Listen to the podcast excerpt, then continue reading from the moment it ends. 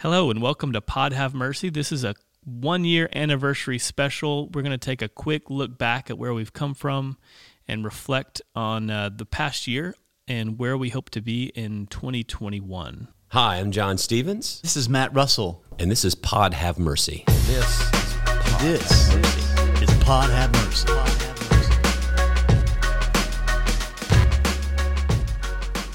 Uh, so I kind of went over our catalog of The catalog. We have the catalog? We have a catalog. of like 40 episodes or how we have close to 40 episodes wow. and um, just sort of skimmed through briefly and pulled little clips. Pod Have Mercy is something we've been talking about doing for a long time. And it's really not just around what we're doing at Chapelwood, but really it's it's a discussion that's far broader than that. What does the church look like these next 80 some odd years of the hmm. 21st century? You know, how we intersect with the world that we're in, you know, church instead of just turning inward and looking inward, how are we really challenging ourselves Yeah. to be the church in the world? Well, I, I mean, the first thing that comes to my mind is when when we started this, we were talking about the future of the church and how things were going to shift and needing to be adapted. And who knew that within two weeks, that the the future in so many ways was accelerated, and it's put us in a year where um, that's not been a conceptual reality. That's been the reality, you know. And so, looking at what it means to be the church in the 21st century post-pandemic as we um, as we wrestle with um, our own culture and lives and spiritual stuff is He's so weighty. super I interesting. mean, he's he's so. The weight. They should have made the podcast about Matt. We no, no. Can I say this? I, I, I, I, it's my. It's not something I'm proud of. 'Cause see, the only thing I can think of That's why I like hanging out with John. reflect, the only thing I can think of in reflecting over the past year of this mm. podcast, when I have all of these people come on, and I just realize I really don't know anything. I mean, I used to think I was somewhat some intelligent or smart, and then I get these people on, and I'm like, Yeah. I, I see chickies, duckies, and puppies. That's all I see. It's not true. That's not true. Uh, that's not That, true. I mean, I I mean, we started this thing. We, you know, so here's the thing: most people don't know. We talked about starting a podcast for like two years, actually, way Really? before you came. And we were going to do this, and we were going to do this, and we were going to do this. All our best, you know, Yeah. kind of laid plans or whatever we thought we were going to do. And then we finally, you and I were like, well, let's do something about, because last year it was impact and it was looking to the future, and we knew that the church was going to need to change and had to mm-hmm. change, and we've been reluctantly fighting into that. It's hard to change things. Yeah. And I think the pandemic just, it, you know, everybody can say it was good for us. It broke us open. you know, the, the, the, the husk of the seed, you know, whether you want it or not. Yeah. But I think it kind of, uh, it just accelerated. Yeah. It, would- it would have taken us two, three years of podcasting, a bunch of what, to like get to the point where we have conversations that we do now. That's right. Yeah, I thought it was interesting that we we talked about this before how it started and we were kind of doing, you know, self-reflections and fun questions and then like Yeah, or you remember you bought the silly game? It's like, Yeah. Matt Russell, what's your favorite thing to do on Yeah. Saturday morning? Exactly. Right. You know what's interesting to me though is I feel like like I didn't know you uh, very well, and I've gotten to know you this year a lot through this podcast. More than you wanted to know. And now I feel like we're Vietnam brethren. right. Rony homies. yeah. I don't know. It's been a, it's been a journey that everything. A, a lot of everything has been guided though by mm-hmm. pandemic, Yeah. whether it's doctors or mental Yeah. health or pastoral care or Children. I mean just everything. Yeah, everything.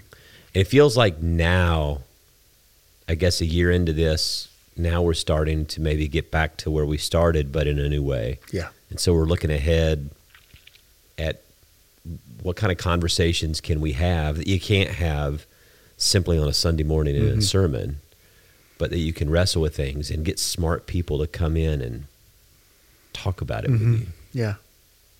It really opens up the horizon, I think, for us too. And like you said, allows us to delve into things that like like a sermon doesn't give us space for, but also that we talk about a lot. You know, we we we're interested in these kinds of uh, of things and want to to figure out and discern what God's doing. So it's so super helpful. So, the next year is any uh, hopes for podcasts and just I think the next year is going to be filled with excitement. I'm so excited, John. I also think the next year is going to be like crazy chaotic. If it's anything like the first couple weeks of the year, I can. Which way do you think it's going to be chaotic? No, I just think I think you're going to have this. I foresee this cultural like battle against people who really want to cut everything back the way it was before, and people who now live in a new normal, you know, new oh. reality. and I think Oh, churches are going to try to find their way in there because what happens is when everyone like comes back to church, they're going to say, "Wait a minute, you moved my cheese." Oh, your cheese It's is not- getting moved, folks. It's not where I left it. Your cheese this is is Gouda. has now become. Well, if people are not aware of the moving the cheese, it's a it's kind of a, Yeah, not a metaphor. It was a book. business imagery sort of thing about change and. But yeah, people go, whoa, whoa, whoa, whoa, whoa! You changed my stuff, bro. Where's my service? Where's my, where's my? Hey, wait a Wait minute. Where's my? Somebody's supposed to be bringing me coffee about right now. So I do. I think you're going to have a lot of people that are going to want. I want it. I want it the way it was when I left. Yeah. I want that. I want that. Yeah. And I think, you know, I get that, but um, that's been in decline for a long time. Not not not just here. Actually, we've done better than a lot of churches, but that's the whole that- Tod Bolsinger, you know, hmm? technical challenges versus adaptive challenges, changes. Do you do you think there's a whole other set of folks that will come back and go, "This is awesome"? Yes. Like this is exactly what we've needed to be doing. I'm down. I want to. Ex- I'm excited about this. It's Yes. you know. I think I think it'll be both and. I think you're gonna have I. I think you're gonna have some people that may never come back from the pandemic. It's a good excuse. Some people, instead of attending once a month, they'll start watching online once a month. Hmm. But I think this is what I was telling my brother when we had the conversation. I think you know we we we assume all the negative things that are going to happen, right? And I'm assuming I think there's actually going to be activated a demographic of people that Yes. probably weren't really involved in church. And somehow if that church can adapt in a way to be the church in this in this new mission field with this missional sense of identity. I think there's gonna be a lot of people out there. It's like, you know what? Pandemic exposed that I didn't really think I needed a substantial community in my life or something meaning something meaningful to be a part of, meaningful work, meaningful community. And now I realize that it exposed something in me. I need that. Yeah. And they'll seek it out in a lot of different places, but I think a lot of people will find it in really good, healthy churches. I do too. I do too. I think we're already seeing that in both what's happening on Sunday mornings, both at some of the Sunday school stuff, and then at church on uh, in the services. That people are like, there's a there's a desire to to be around each other and for new formed kind of community. So yeah. Oh. And I'm Matt Russell. but I do also think I do also think that I, we're going to start um, bringing on people with from you know larger influencers and people with a broader platform, and hopefully that that can help us to reach and speak to more people.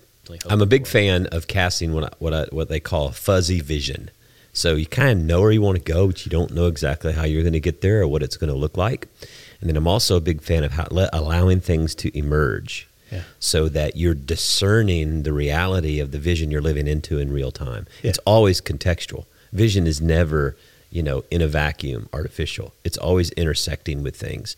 And so in systems theory, it's like whatever you come to a situation, you have to be ready for it to like adapt in the moment. But then as time passes, you have to be ready for it to adapt even more because you're dealing not only with people that change, you're dealing with time that changes and situations that change. And so if you don't have a mind like to be able to entertain that, and you say, we're going to do this, it's the only thing we're going to do. Well, guess what? Then next year you're still doing that same thing, but it might not be speaking to That's the right. Well, thanks a lot. I'm uh, John Stevens, And I'm Matt Russell. and this is Pod Have Mercy.